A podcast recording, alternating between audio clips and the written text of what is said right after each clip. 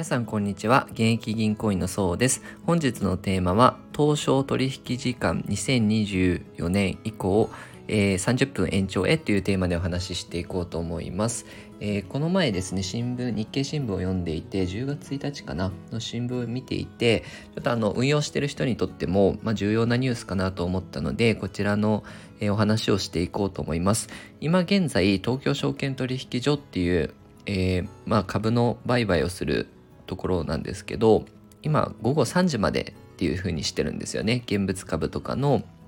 売買は午後3時までになってるんですがこれを2024年秋以降に一応30分伸ばす方針を今決めてるみたいなんですね。伸ばしていこうっていう話し合いをしてるみてみたいでで実現すればね70年ぶりの延長になるみたいなんですけどあのなぜかっていうと今まではねあの投資信託とかってあの1日1回しか価格が出ないんですけどそれはなぜかというといろんな銘柄が合わさってるのでまあ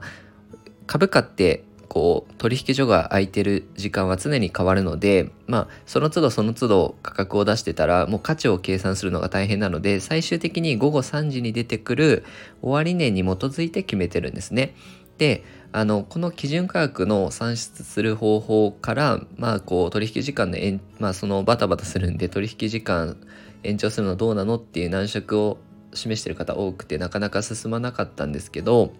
ただですねあの海外とかねアメリカのニューヨークとかはあの例えば東証の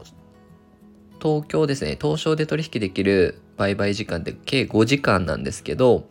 ニューヨーク一方でアメリカは6時間半ああるんですね。で、シンガポールで言うと7時間取引ができるので、まあ、それそれに比べて日本は5時間しか取引機会がないので、まあ、その取引機会を増やしてあの日本にまた投資を呼び込みたいっていうあの目的があるみたいなんですけど一応そういう背景で今後あの